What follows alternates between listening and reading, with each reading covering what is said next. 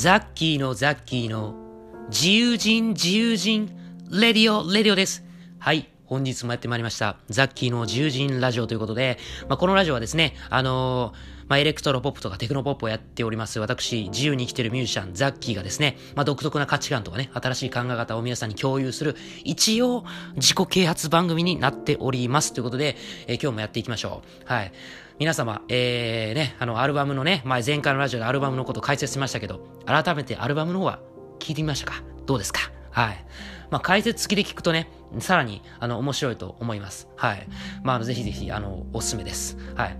で、今日は、はい、前のね、ラジオって言ってたね、あの、恋愛論っていう曲について、ちょっとがっつり話そうかなと思ってて、で、まあ、ミュージックビデオも出したから、まあ、ミュージックビデオはね、いつも通りあの、無垢の鬼神っていう、えー、まあ、えー、アニメーターっていうのかな、うんミュージックビデオを作ってくれた子がいるんですが、そのこと相談しながらね、あの作ったんですけども、いや、本当にね、あのー今回もいい感じのミュージックビデオに、しかもアニメーションのね、ミュージックビデオになったんじゃないかなと思ってます。はい。で、今日はそういうミュージックビデオの話から、まあ、歌詞の内容とか、で、僕が今回考えたその恋愛とか愛について、僕なりに答えを出してみたんですよ。そう、答えを出してみた。そう、僕の周りでも結構愛について考える人結構いて、すごく話聞いてて面白いんですよ。だから僕も僕で、じゃあ僕はこう考えてるよっていうのをどっかであの発表したいなと思ってて、えーそれがこのラジオというか、僕はこういうこと考えてるぜ、みたいなことを、えーぜひちょっとおしゃべりしようかなと思います。はい。まあ、あの、ぜひ皆さん聞いてください。で、恋愛論っていう曲は、まあ前も言ったけど結構僕自分で気に入ってる曲なんですよね。あの、そう、結構気に入ってて。うん。まあ、それがね、必ずしもみんなが気に入るかどうかわからないけれども、少なくとも僕は結構すごいいろんなメッセージを、えー込めた楽曲です。はい。で、今日の、まあ、話、話としては、まずじゃあミュージックビデオの話からしていこうかな。うん。その後恋愛論に込めた思いについて、えーこうじっくり語るっていう二部構成でやりたいと思います。ということで、まずミュージックビデオだね。うん。ミュージックビデオ、えー皆さんね、あの、アニメーションのやつ、えー見ていただけた方はいるかと思うんですけど、まあ、あの、まだ見てない方は、あの、概要欄に YouTube のリンク貼っておきますんでね、あの、ぜひ、えー見てから、えーこのラジオ聞いてもいいし、ラジオ聞いてから見てもいいし、お任せいたします。はい。で、ミュージックビデオね、なんかこう、女の子がね、出てきて、ね、すごくいろいろ考えてるような様子が映ってると思うんだけどね。あの、今回もね、あの、ちょっと、前回のスパイシーポップソングで言ったスパイシーちゃんとはまた別のキャラなんですよ、これ。あの、同じように見えますけど違うんですよ。はい。あの、まあ、しっかりね、あの、えー、ちょっとね、あの、なんだろう。えー、まあ、別の作品として出してるけど、まあでもやっぱりこう、あえてスパイシーポップソングと似せてるとこはいくつかあるんですが、まず今回の MV ね、あの、まあ、気づいた方ね、いるかわかんないですけどね、今回アルバムのジャケットと対応してるんですよ、実は。まず。最初に、一番最初のカットで多分ね、アルバムジャケットみたいな絵が出てくると思うんですよ。で、そこがピックアップして街が映ると。そう。つまり、アルバム自体は一つの街になってるんですよ。はい。今回のあの、ネオポップミュージシャンっていうアルバム自体が一つの街なんですよね。いろんな人の日常とか暮らしとか恋愛とか、ね、人生模様を描いた、えーそれをザッキーなりに落とし込んだ作品っていうのがテーマだから、そう。っていうところで、あの、街が最初出てくるわけです。アルバムのジャケット。そしてそれがピックアップされて、その街の一部にいる女の子が映るっていうのが、今回の恋愛論のまず最初の仕掛けというか、そう。実はアルバムはね、街なんですよ、あれ。うん。たくさんの人が暮らしてる街に、ザッキーがそういうこう新しい音楽を示していくっていう、そう、ザッキーもその一人としてその音楽を示していくっていうのがテーマなんですよね。はい。そうそうそうそうそう。そこはね、無垢のキシングがいい感じにね、あの、落とし込んでくれました。本当にありがとうございます。はい。で、そういう感じのテーマだから最初街が映ってのはそういう意図があるんですよ。で、その街の中をピックアップした時に一人の女の子が立っているという感じにね、最初なるんですよ、カットが。そうそうそうそうそう。っていう感じで女の子がいろいろなことをこう思い出しながら葛藤したり、でも最後はね、ちょっとこう、いい感じの笑顔になったりっていうのが、まあ、恋愛論に対応しててすごくいいかなと思うわけですよ。で、まあ皆さんね、多分ね、なんで月が映ってるんだと。ね、月のなんか満ち欠けがあったと思うんですよ。まあ気づいてない方はね、あの、ぜひ見てください。地味にね、月が欠けたり満ちたりしてるんですよね。はい。そう。で、これは、まあ何なのかっていうところをね、今回ラジオでちょっとミュージックビデオに関しては一番ここ結構重要なポイントなんですよ。今回置いたポイントとして。はい。で、何が重要かっていうと、その月の満ち欠けでその気持ちを今回表現してみたいなと思ってるのが裏テーマなんですよ。この MV のね。そう。で、そのなんだろうな、その、満月になる瞬間もあるんだけども、その三日月になったりするとか、えーっていうところで、その、満ちるとかかけるっていうかのもテーマにしてるんだよね。うん。そうそう、満ちたりかけたり。まあ恋愛って満たされることもあればかけてしまうこともあるじゃない。そうそうそうそうそう。でもそれって月はなんかこう、ね、影で隠れてるだけというか、月自体が欠けてるわけじゃないじゃん。そう見えるだけというか、そう、実際はずっと同じ形なんだよ。だけど、その時の流れとかいろんなその周りの様子で、えー、満ちたり欠けたりするように見えると。だから、僕がまあ一つ思ったのは、満ちることも欠けることも、そんな大した違いはないんだよってことなんですよ、一つは。うん。そうそうそうそう。っていうところだし、あと、まあ満月が好きっていう人もいるとは思うんだけど、三日月が好きっていう人もいるじゃないですか。そう。欠けて見えるからこそいいみたいな。そう、そういうところも今回の恋愛のテーマで、そのね、人と比べて満たされてるかとか、その、なんか劣っているように感じるとかっていうのは実は重要じゃないんだよっていう、愛にとってそれは重要じゃないんだよっていうのを僕は伝えたいというか、うん、まあその真意みたいなところは後で歌詞の解説で話しますけど、そうっていうので、まあ、今回月の満ち欠けっていうのを、まあ、利用させていただきましたっていう感じですね。はい。そうそうそうそうそう。っていうので結構その場面ごとに月の形が変わっていってるんで、まあこれはどういう意味なんだろうっていうのをぜひ考えてみてもらうのもね、まあ面白いんじゃないかなと思います。はい。そうそうそうそうそう、そうなんですよ。そう。で、前回のスパイシーポップソングよりちょっと大人っぽくなってるよね。そこもいいよね。うん。そうそうそう。で、今回恋愛論の曲順ってスパイシーポップソングの後だからね、余計にちょっと大人っぽくした方が面白いんじゃないかっていうことで、ああいう形になりました。そうそうそうそう。まあ前も言ったようにこのアルバム自体がすごい循環になってると。人生の循環を表現してるって話をしたとは思うんですけれども、はい。そう。で、そのうちそのなんだろうな、やっぱりこう、愛情を感じるとかっていうのは、やっぱり人生の起点にあるんじゃないかなっていうのが一つあるんですよ。やっぱり誰かを愛するから愛されるっていう循環が始まるだろうし、愛するって結構能動的な行動じゃないですか。ね。だから、そこがなんか始まりかなと思って結構2曲目っていう段階に入れたわけですよ。そう。立ち上がる時の曲がスワイシーポップソングで何か動き出すのが恋愛論っていう風に捉えてもらえたらいいかなと思って、この2曲は MV、ミュージックビデオ、アニメーションにしたって感じなんですよね。うん、そうそうそうそう。で、今回またクオリティ高かったですよね。いや、ほんまにね、無垢のキシン君素晴らしいアニメーション、ミュージックビデオ作家。まあ別にそれだけやってるわけじゃないんですけど うん。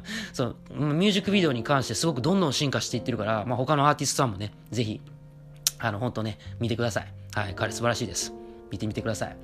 っていうところで、まあ MV の話はね、そんな感じです。本当に、まあもちろんそれ以外もね、見てほしい部分っていうのは、まあいっぱいあるんですけど、まあ一番そういうところに工夫してるし、まあね、あのー、まあ女の子のその雰囲気にもいろんなこう仕掛けというか、あるので、まあぜひね、いろいろ見ていただけたらなと、はい、思うんですけれども、はい。まあそんな感じでですね、あのー、MV、こんな感じになりましたけど、で、次、今回のメッセージだよね。どういうメッセージを僕はこの恋愛論に込めたかったかっていう。これは、まあ、僕なりに恋愛の答えを一つ、現段階での答えをね、あの、見つけたいなって思ったんですよ。はい。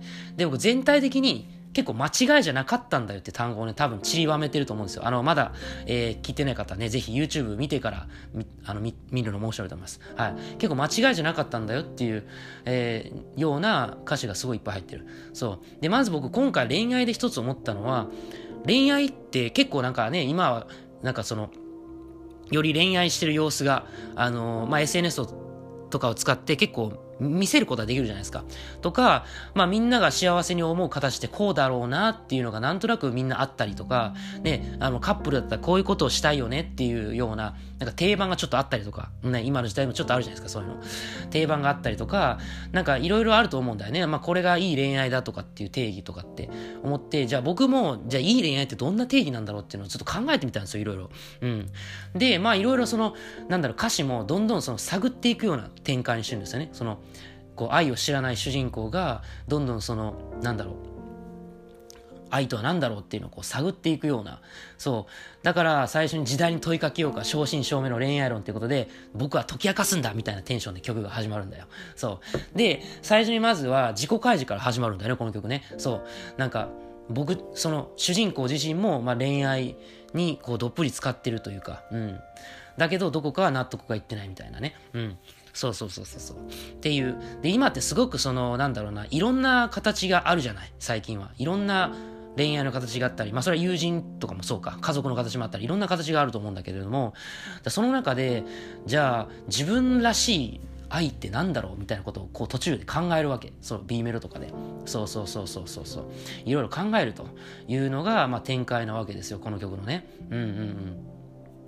で、なんか、まあ、この恋愛論で僕一つすごく思ったのが、もしかしたら本当に素晴らしい関係、あの、あくまで僕の意見ね、あの僕の意見だけど、もしかしたら本当に素晴らしい二人っていうのは、その二人にしかわからないものがいっぱいある関係性がすごくいいんじゃないかって思ったのよ。そう。で、なんでかっていうと、その人から見て羨ましがられるようなものって、要は他の人も欲しいって思ってるものであって、その人たちが欲しいとは限らないわけじゃない。たまたまそれが一致することあるよ。あの世間のみんながいいと思ってることが、その二人にとってかけがえのないものであることもあるから、一概には言えないんだけど、だけど、もしかしたら世間のみんなが羨ましいと思ってても、その二人の羨ましくないこともあるかもしれない。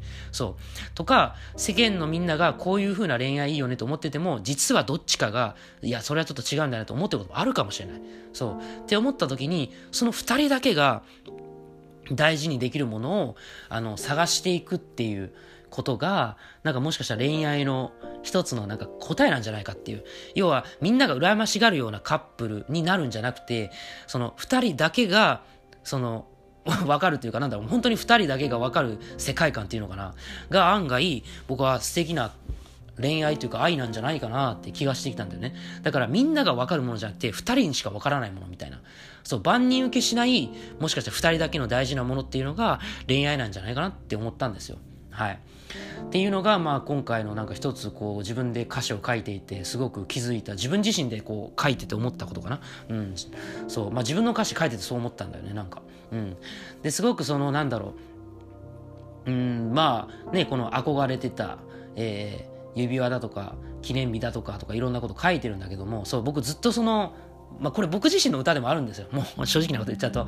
で、この恋愛論ってすごくその、なんだろうな、まあラジオだから言うんだけど、めっちゃくちゃ自己開示してるというか、まあ結構ね、あんまり僕ね、実体験とか実際に思ったことあんま書かないタイプなんですけど、もうめちゃくちゃ書いてんだよね。うん。まあどことは言わないけども、まあかなりこの曲は自分が思ったこととか、あの、感じたことを結構そのまま書いてます。マジな話で。うん、結構書いてる。うん。自分の実体験を書いてる。うん。で、多分その実体験とか許せなかったことをちょっと許せるようになったから、あの、こういう歌が書けたんじゃないかなとも思う。うん。なんかね、まあなんかあの、まあ前も言ったんですけど、あの、ちょっと後輩のね、ミュージシャンの子が僕になんか結構ザッキーさんの恋愛の曲って、ちょっとネガティブ名多いっすよね、みたいな話あったんですよ。って時に僕は結構、お、そう、そうだなと思って、確かにと思って、どうしてなんだろうって考えてみたんですよね。なぜだと思った時に、何か自分の中で受け入れられなかったからなんじゃないかなっていうのが一つ思ったわけですよ。うん。で、受け入れられないということは多分、自分の中で消化できてないということなんじゃないかなって。そう。ということは、一回、あの、まあ、なんだろう、自分で書いて、あの、書いてみようっていう。そう。自分はどういうところにコンプレックスがあるんだみたいな。ところが結構今回の曲では、まあ、一番大変な部分だったね。うん、ちょっとそこは苦しかった。なんか自分のこの、コンプレックスに思ってることを、あえて書くっていうのはすごいコンプレックスというか、うん。まあなんかどっかのラジオでも言ったけど、まあ昔はやっぱりこう自分って愛されてこなかったんじゃないかとか、ね、誰かにとって価値ある人じゃないんじゃないかとかっていう、すごいそういうふうに思ってたわけですよ。うん。そう思ってたし、そのなんだろうね、あの、自分なんか愛されないんじゃないかとかっていうのことをね、ずっと不安に思ってたわけ。うん。とか、いつかどうせ、えー、いろんなことは終わっちゃうから、なんか今楽しんでも仕方ないよなとか、すごいなんかめっちゃに、に、ニヒリスティックになってたわけよ。そう、すごい。そう。っていうふうに思ってたんだけど、今回の恋愛論を書いてみて、もう、なんか真逆のこと書いてるよね、面白いのはね。なんかその真逆というか、なんかそこからなんだろう、いや、やっぱ違うっていう、その、なんだろうね、なんだかんだ、その、もう自分を責めるのはやめようっていう。それは僕もそうだろうし、もしかしたら僕と同じように思ってる人もそうかもしれない。そう、自分を責めないでもういいよっていう歌詞があるんですよ。ほんでね、で、変えてみようかって。よし、僕を見て君を見ようっていう。そう、だから恋愛とかした時もやっぱり、結局その人たちがどんな過去がね、過去の恋愛とか家族とか、いろんなトラウマがあるとは思うんだけれども、結局恋愛する時って僕と君しかいないわけだから、結局そこなんだよね、すべては。すべてはそこなんだよ。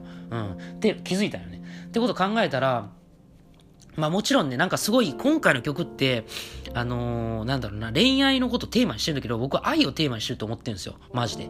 それは家族愛、友人愛、あの、それと恋人の愛。まあいろんな愛があると思う。うん。恋愛ってどんどんなんかその定義つけるの難しいんじゃないかなと思うんだよね。どういう愛が正解でとかね、どういう愛が恋愛だとかって定義するの難しいと思うんだよね。まあそれは昔からそうだと思うんだけども、改めて考えてみてやっぱ愛を定義するのは難しいなっていう。だけど、一つ共通して言えるのは、誰しもなんかトラウマがあるんだろうなって思う。やっぱり人と関われば関わるほど、いいことももちろんあるけども、同時にやっぱりいろんなトラウマがあるわけじゃない。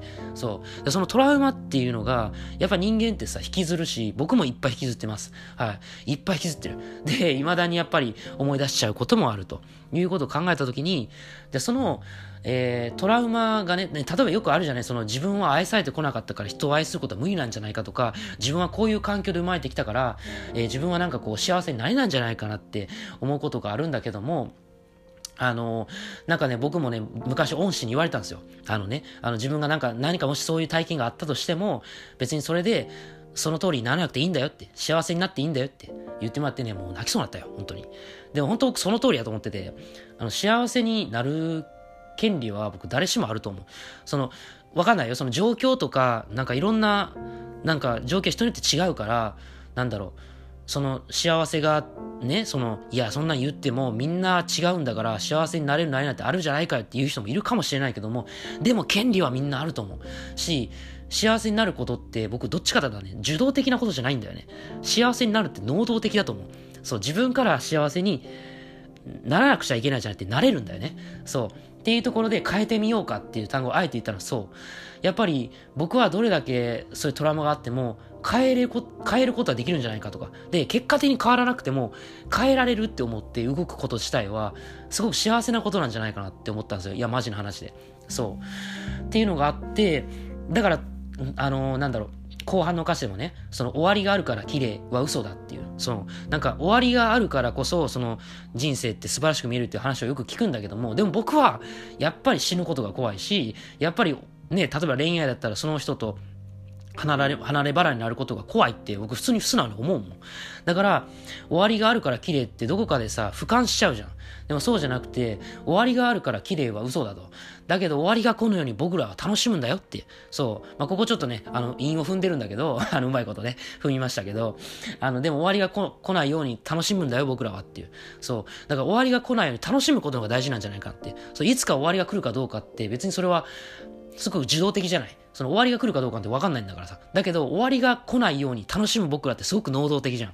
そうやって幸せを求めてるじゃん。だからそれ、そういう姿って素敵やなって思ったよね。だからかつての声がトラウマだった、それでも僕らは隣に座ったって歌詞があるけど、そう、それでも隣に座ったんだよね。それにはもう違いはないんだよ。そう。そうなんだよね。そう。で、やっぱり思いは伝えた方がいいし、そう見える言葉になるっていう、そう見える言葉っていうね。うん、言葉は見えない。けど僕は見える言葉にしていきたいっていう、うん、そういうのも歌詞に書いたね。うん。そう。っていうのもあって、すごく自分自身のトラウマから実は来てます。うん。だけどやっぱりそれを救ってくれた人が、えいたし、やっぱりその、なんだろうな、その、ここのね、歌詞にもね、ただそばで思う強さ、君が教えてくれたって歌詞があるけど、あなんだろうね、あの、本当にね、あの、それは尊いことなんだよ。だけどそれは自分が、いろんな活動をしてきて、なんだろうな。いやば、ちょっと泣きそうやわ。ちょっとやばい。は、は、ラジオで初泣きするかもしれん。いや、なんかね、そう。でもなんかね、それずっとやっぱ頑張ってきて、やっぱり自分は愛されないとかね、求められないとか、まあ今だったら売れないってあるけど、でもやっぱり着実に支えてくれてる人は増えてるし、なんだろう、でもそれは自分が幸せになろうって動き始めたから、なんか得られたことなんじゃないかなって、あの、すごく思う。うん。だから、なんだろうな、今もしかしたらね、誰にも愛されてないとかね、辛いっていう人いると思うんだけども、でも必ず幸せになろうって能動的に動き続けてたら、やっぱ見てくれてる人はいるんだよ。そう。だから、そういう人が現れた時に初めて自分も、あ、こういうことか愛す愛されるってみたいなことが少しだけ分かったりとかして、それがまたいい循環になるんじゃないかなって思ったんだよね。はい。すいません。なんかちょっとうるっときちゃったけど。で、なんかその最後の歌詞もね、ここすごい僕が一番最後になんか書いた、最後じゃないな、一番最後とかもう最後らへんに書いたその、僕らの人生がもしも片割れを探すことなら、その欠けた部分すらも愛せたらもっといいなっていう。で、よく、まあ歌とかでも片割れって言葉よく使うじゃないですか。ね。あの、僕と君はもともと一つだったんだよと。だから、えー、自分の半分を探してるんだよみたいな。まあもちろん哲学でもそういう話はあるんですけど、そう。まあいろんなとこであるじゃない。その片割れを人は探しているんじゃ、探しているんだみたいな。で、それを僕なりにも考えてみたよ。僕なりに片割れって何なんだろうっていうことを考えたときに、その片割れを探すってなんか埋め合うみたいな僕イメージが強いんじゃないかなって思ったんですよ。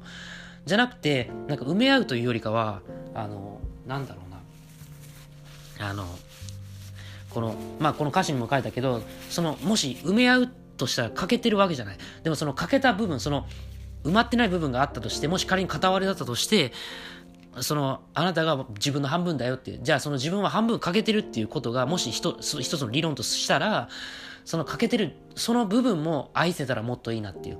なんか、人って、なんだろう、自分って例えばこういう良さがあるから人に求められてるんじゃないかとか、そう、良さを求めるじゃない。だけど、現実問題僕ね、良さだけじゃなくて、その人の苦手なところとか、なんだろう、人から見たらダメな部分もなんか愛される部分なんじゃないかなって思う。なんかその自分はこういうとこがダメだからダメなんだじゃなくて、そのダメなとこが実は好きなんだよっていう人きっといると思うし、そのダメなものがダメって僕思わないんだよね。その、仮に人から見て欠けてるって見られても、それは、欠けてるとかじゃないと思う。さっきの月の満ち欠けと一緒、一緒だけど、それは人によっての見え方だと思うんだよね。そう。だから、もしその欠けてるって自分で思ってても、そこを愛せたらもっといいなって。それは自分自身もそうだし、誰かが愛してくれたらもっといいなっていう。だから、ここは僕のまあ理想論じゃないけど、でもやっぱり、一番居心地がいい人といるのって自分がコンプレックスだと思ってる部分を好きでいてくれる人とか、別に何とも思わない人といるのが一番楽じゃない。なんかそういうことを言いたかったというか、うん。その、なんか自分のなんか求めてる人を埋め合うんじゃなくてそのなんだろうその自分がもし不完全だったとしてもそれ自体を愛してくれる人がいたらいいんじゃないかっていうことを書きました。うんそうそういう曲です。そうなんですよ。うん。そう。だからね、君と見つけた偏愛もっていう、偏愛っていう単語をあえて使ったのは、やっぱり恋愛ってどこまで行っても、僕と君の関係なんだよっていう。僕と君だけだ、だけが大事にしてること。人から見たら、それ何なのって思うようなことでも、僕と君だけがわかること。それをいっぱい見つけることが恋愛なんじゃないかなって、まあ僕は思ったんですよ。いや、マジで。本当に。だから、まあ、この曲は愛の曲って言ったから、まあ、家族に対してコンプレックスがある人とか、友人に対してコンプレックスがある人、裏切りが裏切られたことがある人とかね、あのー、えー、なんだろうな、あとは、そういうやっぱ恋愛でいろんな思いがあった人、まあ、いろいろいると思うし、まあ、僕自身もいっぱいいろんなことあったんだけど、なんかその全ての愛に通じて思うのはやっぱりその人だけに人たちだけにしかわからない愛をいっぱい見つけることが僕はすごくなんか幸せなことなんじゃないかなって思うんだよね。うん。そうそうだよ。うん。そう。だからトラウマを別になんか無理に忘れなくていいしトラウマはトラウマのままでいいと思うしうんなんだろうね。その別にそういうトラウマ的なことがあったり自分が人から否定されることもいろいろあると思うんですよ。僕もいっぱいあるし。だけど、間違いじゃないんだよっていう。そう。あなたの選択は間違いじゃないんだよっていう。なんか、あなたの選択が正しいって言うとすごく強制感があるじゃない。なんか正しいって言葉ってすごく、なんだろう。強制力的なとこがあるけど、でも、間違いじゃないんだよって言葉ってすごくいいなって思ってて、そう、正しくはないかもしれないけど、間違いじゃないんだよって。なんかそれが一番僕背中を押せるんじゃないかって、自分自身の背中を押したんだよね、まず。で、もしかしたらこの曲が、少しずつでも誰かの耳に届いて、間違いじゃないんだよ、君は。その誰かを好きになって、まあ失恋した時とかわかんないけど、まあ、間違っじゃなかっ、間違いだったんじゃないかと思うことあると思うんだけど、間違いじゃないんだよっていう。そう。正しいかどうかわかんないけど、間違いじゃなかったんだよって。そう言えることが僕は一番素敵なんじゃないかなって、まあ思ったりするというか、あちょっとやばいな。この曲ね、ほんとね、僕あの、曲作ってる時ね、一回泣いちゃったのよね。あんまりにも思いがこもりすぎて、もう歌詞書く前から泣いてたりとか、もうトラックが本当にね、泣けるんだよ。マジで。僕だけかな そうって思っちゃってね。うん。はい、そんなこともあったよ。うん。まあでも、時代が変わったとしても、僕は、あの、やっぱり恋愛論っていうのは変わらないんじゃないかなって思ってる。やっぱり、それはいつの時代でも関係ないと思う。やっぱり、僕は、あの、なんか愛することでしか人生は変わらないと思うし、愛するから愛されるんだよ。そう、きっと。だどこかで僕が、あのたくさんの人に愛を届けるために音楽を頑張ってきた結果が愛として返ってきたんじゃないかなって思ってて。それを一回やっぱ曲にしたいなって。ちゃんと愛をくれた人たちに、やっぱもう一回愛を返したいなと思ったわけだよ。うん。ほんまに。そう。そうだね。うん。で、本当に曲としてかけてよかったです。マジで。うん。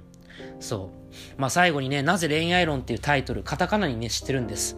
で、なぜこの恋愛論っていうタイトルになったか、それをね、話してこのラジオを、えー、締めくくりたいと、えー、思います。はい。あのー、なぜカタカナにしたのか。えそれはもうたった一つの理由なんです。